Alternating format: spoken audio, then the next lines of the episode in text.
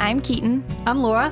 and we love stories and talking about stories. So we're looking at the Bible as a story that's filled with real people. And we're hoping that if we um, show the human side of these people in the story, um, that we'll see God is real too. That's right. We want to try to read the Bible with curiosity and maybe let our imagination do more work than it gets to do when we read scripture sometimes. So, we're going to start with the question What did these people eat for breakfast? And we're going to see where it takes us. How did they start their day? And how did the rest of the day go?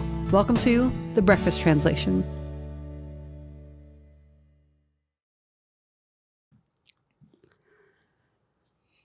Let my people go.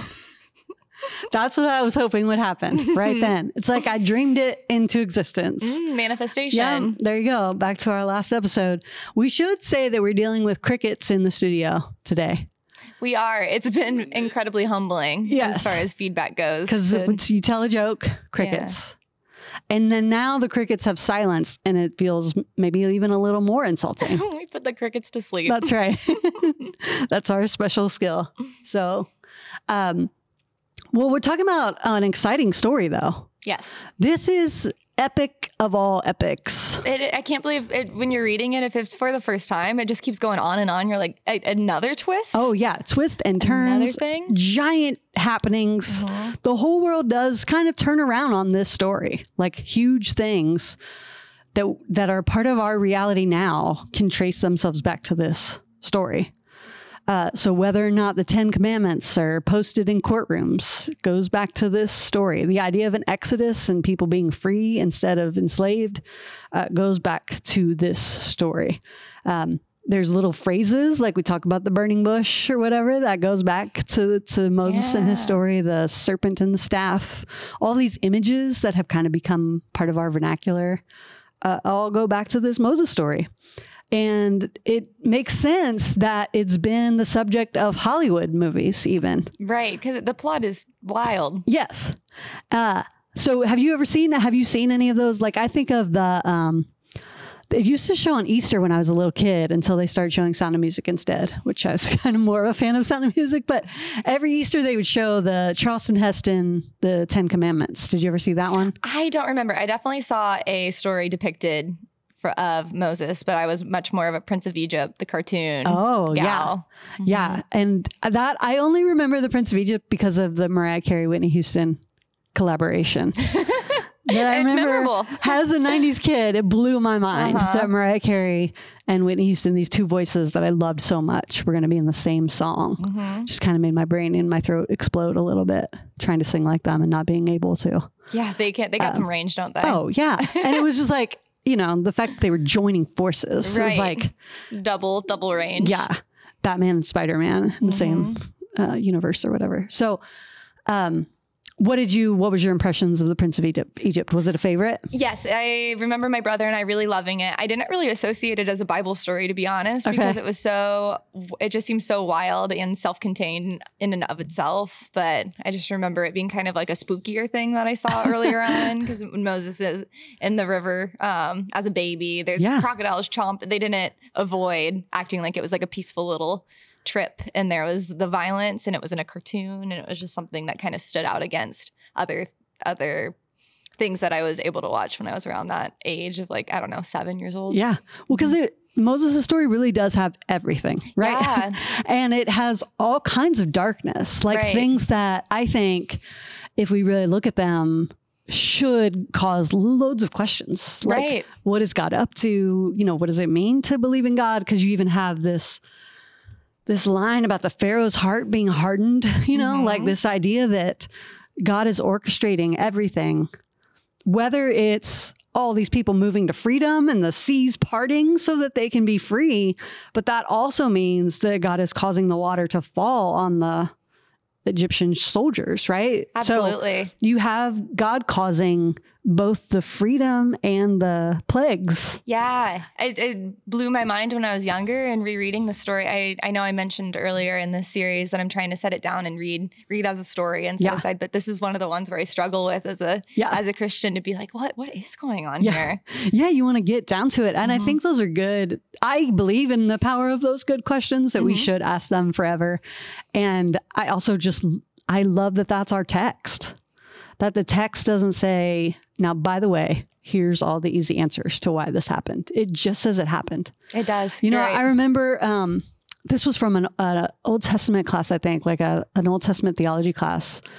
And it, it was actually talking about the Ten Commandments, right? Because we're going to have in, as a part of Moses' story, is that he's the bringer of the top 10 things to do and not do, right? This giant moment of covenant, going back to what we talked about in the Abraham episode, you almost have a renewed covenant between um, the people and God through Moses.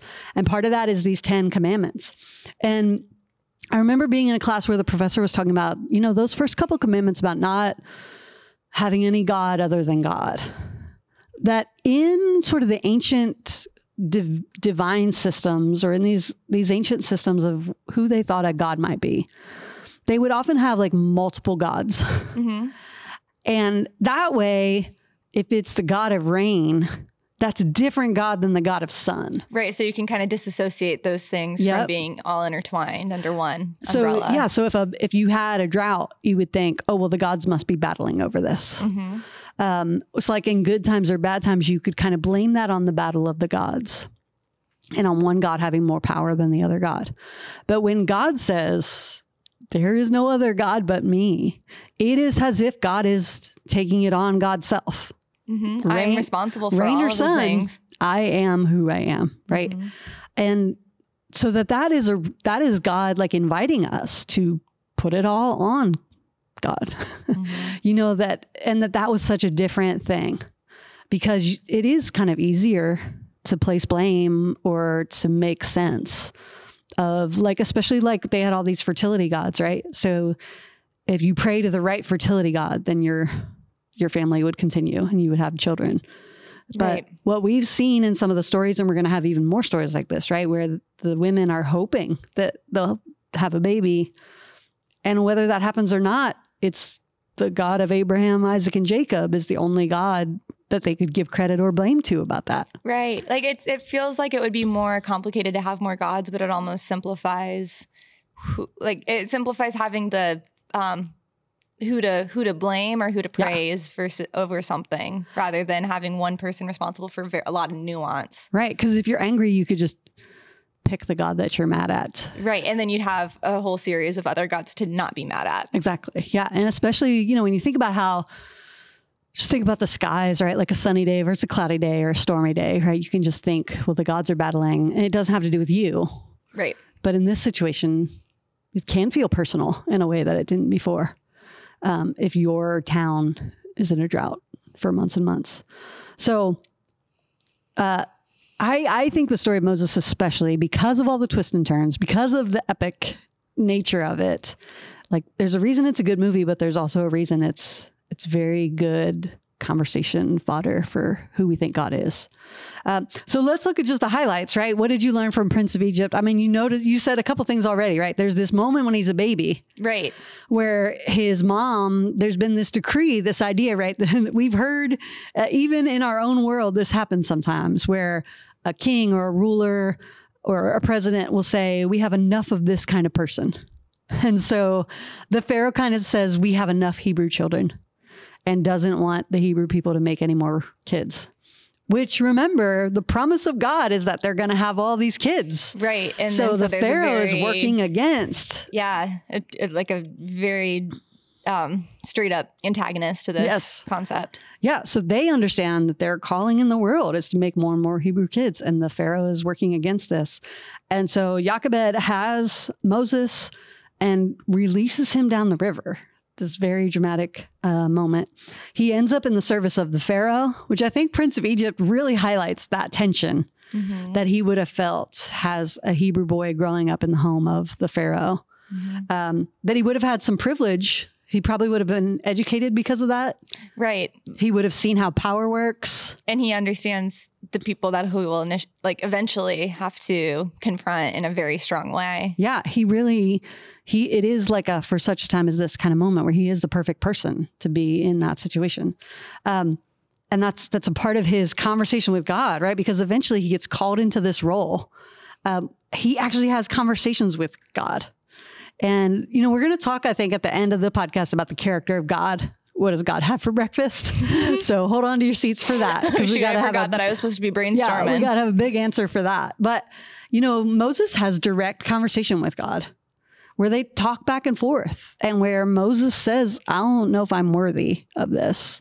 And where Moses demands to know more of who God is, right? And so you have these moments. Uh, we should say there's also a moment in Moses' life where he kills an Egyptian. Right. Who's attacking a Hebrew man. Um, so we know, again, we don't have perfect heroes. And we never have. right. And that there's layers to that. So Moses is on the run when he ends up being called by God.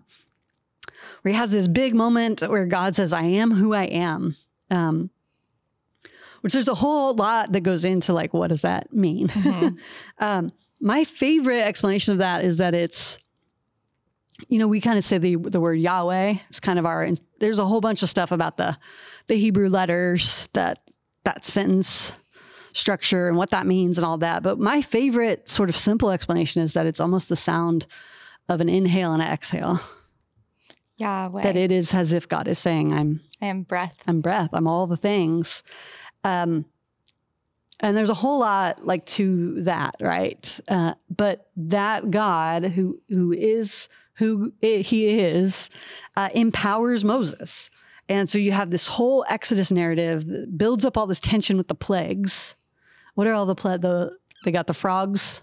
There's bugs. There's bugs. There's Doesn't locusts. The river turn to blood. The river turns to blood. There's the the death of the firstborn. Yeah, that's which is heavy. horrible. Yeah. Right. And the Hebrew people are saved by that. That's where we get the Passover story. Right, because you put the blood of the lamb above put, your door, and it made the, meant the angel of death passed yeah, over. You, you, really remember a lot from that Prince of Egypt. Prince of Egypt rocked. I don't think all that was in the Mariah Whitney song. I don't think they were quite able to capture the the layers of that. But yeah, you have all these bizarre things, all just to force the hand of Pharaoh, right? Let my people go. You want to sing that? Let again? my people go. yeah. Pharaoh, I, I got Pharaoh. country there. Did you ever learn the Louie Louie? Did you ever do that one? no. Pharaoh, Pharaoh. Oh, Oh, I'll let my people go. yes. Yeah, yeah, and you do like yeah. a little knee. Oh yeah, you always have to do some hand action, like some some hand signals mm-hmm. and some. Yeah, I don't think I ever did it, but I think I made fun of somebody me. who had was to do it. It, it was might have been. I'm sorry. yeah, I, I was younger that. Was, uh, a lot of times in church, we also sang "Amazing Grace" to the tune of Gilligan's Island. We did a lot of really cool things. Um, but yeah, so here you have this moment, right? The let my people go moment that all kidding aside becomes like I don't even know what you would call it, but it becomes this working metaphor for the rest of history of of God leading people out of slavery. So even that let my people go song ends up becoming a refrain in American slavery and in the the spirituals um, this picture of a God who ultimately wants freedom for people. Um, it, it's almost like buried in the DNA of people, right? The sense that God wants us in freedom and not in chains. And um, Moses is a part of all that. And he leads the people out of slavery, across the Red Sea, away from the soldiers, away from Egypt, back towards like still in search of this promised land that God promised Abraham. So now we're a couple generations from Abraham's story. It's just been a couple weeks on our podcast, but this is probably a we're longer period of time. Yeah, we're moving fast. Um, and so Moses becomes this political leader, a spiritual leader. He becomes this. He speaks to God for the pe- the prophets, the people. Um, he he becomes this almost. He becomes like a model for pastors, priests, prophets. Like he becomes every man uh, in the story in in a lot of ways. So what do we think a guy like that who's a part of an epic story like this? What does he have for breakfast? Yeah, I got so overwhelmed when I was thinking through this because there's so many different versions of life that he experiences. I mean, from living in a um, super high class location that he was not necessarily yeah. um, supposed to be in, from being um he knows what it's like to have like lobster for yeah. Yeah he knows what it's like to have lobster for breakfast. And to know that he can't take that for granted too. Yeah. Right. So i just really and then i mean and then from wandering like there's just so many different iterations of his life that i couldn't yeah. figure out what to what to say. Well, and I can't remember if it's in Moses' story or if it's just in the wandering, but you also have this dramatic story where the Hebrew people just get manna from the sky, right? When they run out of food, God provides them with this kind of food from the sky, like something that's like a basic. I always think it's like rice cakes. I don't, Right. I don't think that's really what it is, but just kind of a basic bland food that they eventually get tired of. Um, I thought of him as that he's got to do a power bar Because he's doing so he's he's, got doing so much to do. Yeah. Well, and that is kind of the interesting part about Moses is that in his conversations with God, he is often expressing like a humility, like, I'm not up for this. So there's something that when he's in conversations with this voice from the sky, you know, God is trying to empower Moses. Um, so I think that's why I thought he's got to get a get power by get going. breakfast. Yeah, that that kind of artificial jump you get from thinking you ate something that makes you stronger in the morning. Mm, so it's like the kind that has 15 grams of protein. That's right. now, I do want to say one of my favorite things about Moses, and this is where it's like, did Moses actually do this, or was this like when people were looking back, re- rewriting the story, did they add in songs? Because every once in a while in the narrative, Moses pulls a Mariah Whitney where he bursts into song. It's the musical. Yeah, it does get Moses musical. the musical. There's a song from him. I think there's also a song from uh, Miriam, his sister. Um, these moments where it's like history can't contain this. We need to set it to music. And so it's so monumental. Either they they did break into song, they were like wrote a song about it, like here, here go, right? They had to do it. Or in looking back at it, they had to add music to it because it just couldn't be contained in just the story. Right. I know that's a historical practice of um, turning something to song in order to show its significance and its Yeah. how like at, at a level of um, sacred. Exactly. Yeah. That they were like, we have to remember this, so let's set it to to music. Now, speaking of memory, I, I think w- when you look at this epic, one of the things that kind of you know, we always try to get back around eventually to what's the invitation to us. And when I think when you read a story like Moses, it's like, could we ever? What are we gonna do? That's like Moses, right? We we almost have the Moses reaction, like, Like, I'm not- I'm not I can't do that. Yeah. Um, but where I kind of relate to this is that when you look at the people of God, they are super forgetful. Mm. And that Moses has to constantly remind them of who they are and whose they are. Um, we see there's part of the story is this moment where they take all their jewelry and they make a golden calf and they worship like a false god. And Moses has to be the one to like show them who God really is. And that both Moses and the people will have these moments of clarity of like seeing reality for what it is, of seeing that God loves freedom, of seeing that God loves them, of seeing that God can empower them and do these big, bold, wild things. But they can't remember it for very long. like it seems like. So I, I wondered for us, is there something where it's like, oh, I've seen that this is possible, but I can only remember it for so long. Have you ever had Mhm. anything like that that comes to mind? Something that I know I tend to do is I will I pray for for strength and asking God for things all the time. So whether or not it's like prayer for something like a big speech that I have to give or a race that I want to go well or prayer for healing for um, a loved one, I will pray for it and then should that thing turn out in a positive way, I will not pray to say thank you. yeah. You know, Like, like, oh, I, I'll, I'll I- I did really but then- good there, yeah. absolutely. So I'll ask for the strength, and I'll I'll look beyond myself, and Yeah. then once the thing is a success, then I don't remember to say. I I, I don't know. I just will ask Yeah. more than I will praise Yeah. and glorify. I suppose. Yeah, I think that's a good. I think we could all stand to say thank you, like pray thank you a lot more, um, and to just recognize, oh, I asked God to be with me, And He's here, and right? God was with me. Yeah. right. Yeah, I think that's a good one. I I feel like I have had moments of not quite like magic or perfect provision, not like where I asked for hundred dollars and hundred dollars showed up, like nothing quite that neat and clean, but certainly moments where I thought um, this thing is not possible or I can't get through this, and then I was able to. Um, but then as soon as the next time comes around where I don't think I can do it, Mm, You for, No, you're yeah, like I, I and I can't. hmm I forget that God meets you right at the end of what you're capable of sometimes. hmm Um, and I, so I don't when I read the story, there are certain parts of Moses I can I can uh, maybe connect to murdering somebody, like, or at least that feeling. You know, like he is kind of impulsive. He's he's kind of unsure of things. Um, he he can only kind of follow the one step in front of him. That's a part of his story, I think. But I certainly see myself in the people who are who are prone to forget things. Uh, so I want to do something. We do this every once in a while, where we do like a meditative reading. Uh, I always find his Moses' mom's story to be very touching. So I want to just kind of finish with uh, a thing I wrote about. I think you say her name is Jochebed. I think is how you say it. So, so this is parting seas with Jochebed. According to the math of the king, the world had enough of one kind of person.